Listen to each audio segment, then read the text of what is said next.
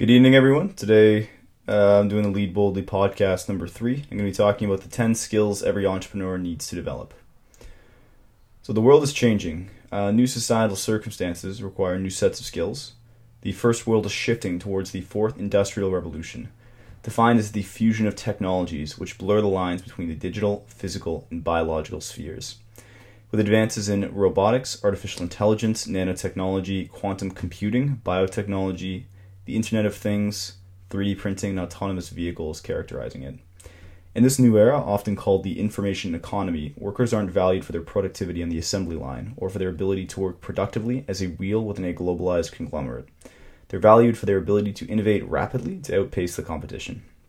From 1955 to 2016, only 12% of the Fortune 500 companies have maintained their place atop the pecking order. Schumpeter coins this process in his 1942 paper, Capitalism, Socialism, and Democracy Creative Destruction. New eating the old, when innovation deconstructs long standing arrangements and frees resources to be deployed elsewhere. This process is accelerating. The cost of entrepreneurship have declined by a factor of 10 twice over in the last few decades, from an estimated 500,000 decades ago to $50,000 during the dot com era and now to $5,000. This, however, doesn't mean more businesses are succeeding. In fact, entrepreneurship, defined as the number of new companies as a share of US business, is rapidly declining.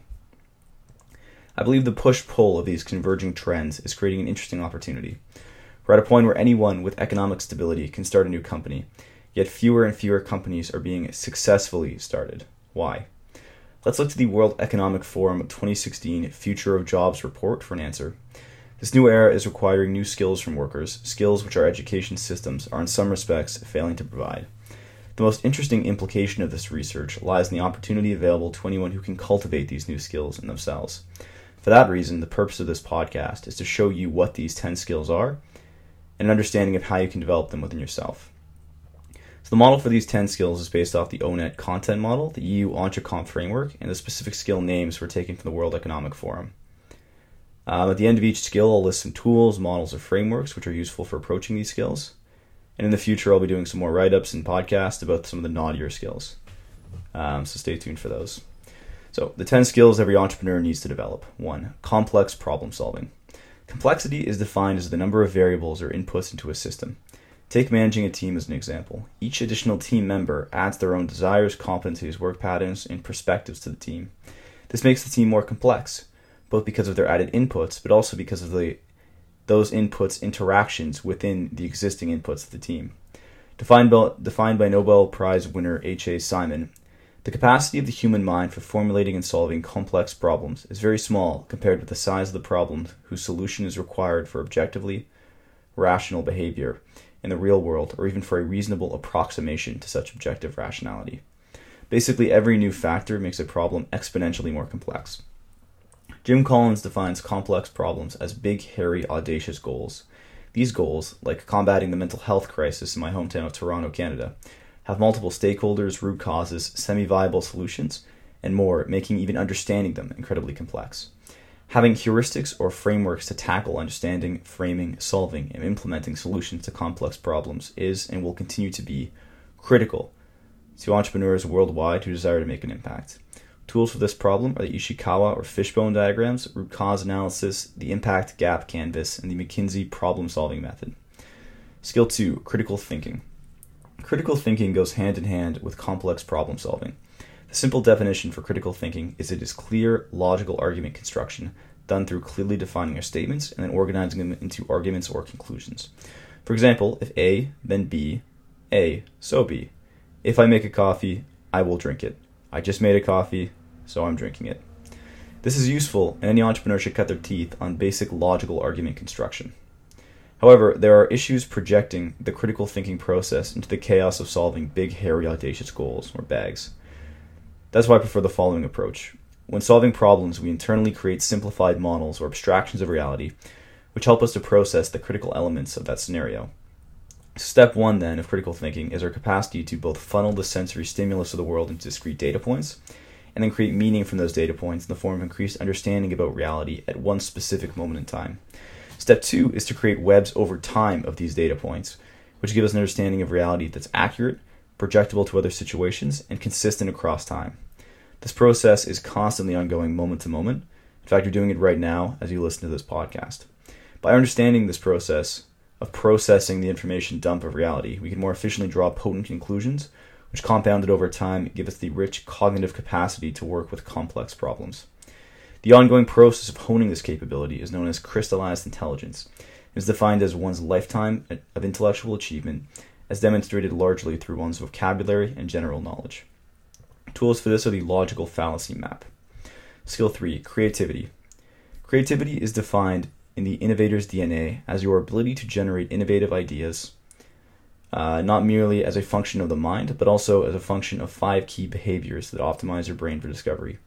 These five key behaviors are associating, or drawing connections between questions, problems, or ideas from unrelated fields, questioning, or posing queries that challenge common wisdom, observing, or scrutinizing the behavior of customers, suppliers, and competitors to identify new ways of doing things, networking, or meeting people with different ideas and perspectives, and experimenting, or constructing interactive experiences and provoking unorthodox responses to see what insights emerge. This model is fascinating for a number of reasons. One shows the leap humans uniquely make once we understand the problem, finds the patterns which enable us to synthesize solutions. It also shows creativity can be learned, since each of these individual activities can be done by anyone, and creativity is them being done in aggregate. A 2012 Adobe study on creativity shows only one in four people believe they are living up to their own creative potential. This is a key indicator of why falling rates of entrepreneurship mirror falling creativity rates. Globalized business is accelerating the complexity of our problems, and we lack the skills to understand these systems and to synthesize solutions to them. However, if we can learn to unlock our creativity and further to implement the innovations we generate, we can create ventures which have an exponential impact over what was possible in our more nationalized past. Tools are the Wheel of Life assessment tool, the Artist's Way, a book, and specifically in that, the Morning Page tool, the Clean Sweep program, and the Innovator Competency Map. Skill 4 People Management. There are two components of people management. People, this means emotional quotient, inspiring, motivating, encouraging, and leading. And to management, this means hiring, firing, training, disciplining, evaluating, and directing. These two comp- uh, components may seem at odds, but the effective manager expertly balances both as they move their team towards their goal. That may be as a representative of a corporation attempting to meet some strategic goal, or as an individual entrepreneur leading those around them towards some desired end state. The main job to be done by the people manager is drawing out the best of the people around them. Top to bottom, organizational leaders enable success. Effective people managers balance cooperation, respect, self motivation, and trust. And inherent to leading others is leading oneself. Thus, the effective people manager knows their internal rhythms. They've aligned their actions with their goals and harnessed the discipline required to weather the ups and downs of any big, hairy, audacious goal. To some, imagine you're sitting in your office. A star employee walks in. They've been offered a better position at a rival firm. They're thinking of taking it, they wanted to check in with you first. You need to lead this situation to create the best outcome for yourself, your company, and the star employee. How do you respond? Number two, your CFO walks in. They say you're not going to meet some financial target for this period. You've got to roll up your sleeves and manage this situation. In both cases, action is required of you, yet the situations are drastically different. One requires leadership, the other management, yet both can occur for an entrepreneur in a given day and you must be an expert at both. Tools for this skill are 360 degree feedback, the 12 mental models, NLP perceptual positions, CPQQRT task assigning framework, and the understanding behavior. Skill 5 Coordinating with others. People management inherently has power imbalances manager and employee, team leader, and team member. The most powerful entrepreneurs know how to operate when they're on either side of the equation and when they're balanced with their peer. This could be a fellow manager or entrepreneur, it could be an investor, partner, or stakeholder in your field. The point here isn't looking out at the world and seeing a hierarchy. It's about recognizing when there are mutual dependencies or when those dependencies are one sided or situation specific. For example, employees rely on employers for income, while employers rely on employees for output, whereas fellow entrepreneurs may rely on each other for mutual benefits to their business model. That's what coordinating with others is all about understanding other people, and having the tools to manage mutually dependent relationships. And tools for this are Enneagrams, the Myers Briggs 16 personality type framework, Hofstede's cultural six cultural dimensions, and the eight steps of change model. Skill 6 Emotional intelligence. Emotional intelligence is being able to understand and manage the emotions of yourself and others. It includes three key skills emotional awareness, knowing when and what feelings are present in ourselves and others, which includes emotional literacy, which is being able to label these emotions and to act upon them. At its highest level, one can anticipate emotions from external and internal stimulus and thus regulate them over time. Two is harnessing emotions. After awareness and literacy, or recognizing and understanding, comes acting on emotions to enable healthy relationships with others and with ourselves. Once we control our emotions, we can lead interactions with others, diffuse tense situations, and generally lead those around us in a mutually beneficial way. And three is managing emotions. the culmination of the previous two skills is being able to anticipate, understand, harness, and then manage emotions proactively. Instead of reacting, we respond with the appropriate emotion. You need calm to focus on some task. The emotional manager can regulate the internal state to create that emotional presence. The same applies for creating enthusiasm for a task in one's team. Imagine a customer calls you. They're upset. An order they were relying on was late, and they lost a client as a result. They've been a loyal customer for years, and you've let them down. It may or may not have been your fault or the fault of someone in your company, but they're an ally, a friend, and a customer. An entrepreneur with a high emotional intelligence can handle this situation, and the tools for this skill are Mood Gym. Skill 7 Judgment and Decision Making. Judgment and decision making is a combination of complex problem solving, critical thinking, creativity, people management, coordination, and emotional intelligence. It's being able to analytically assess a given situation, understand the implications, recognize the scope and possibilities, harness your organizational resources both internally and externally, and oversee the solution's implementation. This is an extremely hard thing to do consistently and it requires great mental discipline, willpower, and focus. The most effective entrepreneurs do this daily. They escape the trap of putting out the day's fires and instead focus on solving the organization's highest level problems. The ones you can't see today, these are the problems firms are running towards without realizing. Problems like Kodak not realizing it was missing the digital revolution, or perhaps Facebook missing its chance to proactively tackle its data privacy issues. The point here is that these and any other organization's leaders need to harness these entrepreneurial skills to proactively confront the impending problems unique to their value proposition. Skill 8 is service orientation. Service orientation is defined as the ability to and desire to anticipate, recognize, and meet others' needs, sometimes even before those needs are articulated. From the perspective of an organizational leader, I think the conversation around service orientation should focus on servant leadership. The phrase servant leadership was coined by Robert K. Greenleaf's 1970 essay, The Servant as Leader. And I quote The difference manifests itself in the care taken by the servant first to make sure that other people's highest priority needs are being served. The best test and difficult to administer is do those served grow as persons? Do they, while being served, become healthier, wiser, freer, more autonomous, more likely themselves to become servants? And what is the effect on the least privileged in society? Will they benefit or at least not be further deprived? As perspective on leadership, this concept is groundbreaking. Generally, we think of organizations as benefiting those in the highest positions the most. The CEO, the CEO is paid the most, and then the benefits trickle down. Servant leadership flips this hierarchy upside down. The CEO is responsible to the most people. They, above all others, need to help the most people, self actualize, support their families, and rise above, rise above their economic station. Those in the most junior positions have the most people encouraging them and seeking to help them become better servants themselves as they grow and flourish. Think about the diagram above again. Instead of organizational waste products like blame, busy work, and making coffees, those in the bottom were instead covered in encouragement, learning opportunities, meaningful work, and care for their home lives and emotional health. In that world, organizations would come to resemble families more than machines. This is what Frederick Laloux calls a teal organization in his insightful work Reinventing Organizations.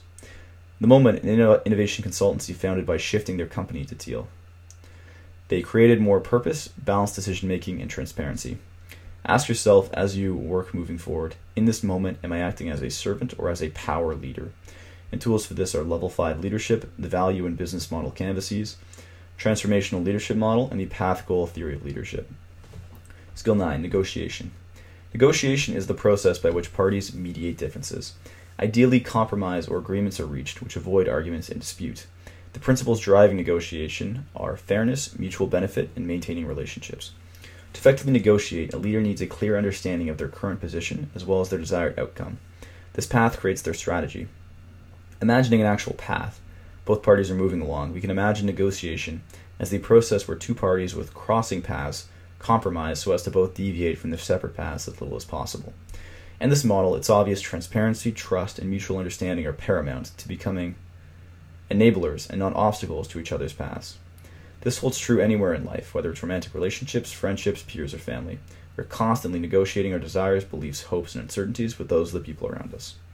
Whether we choose to act as allies and mutual enablers is up to each of us.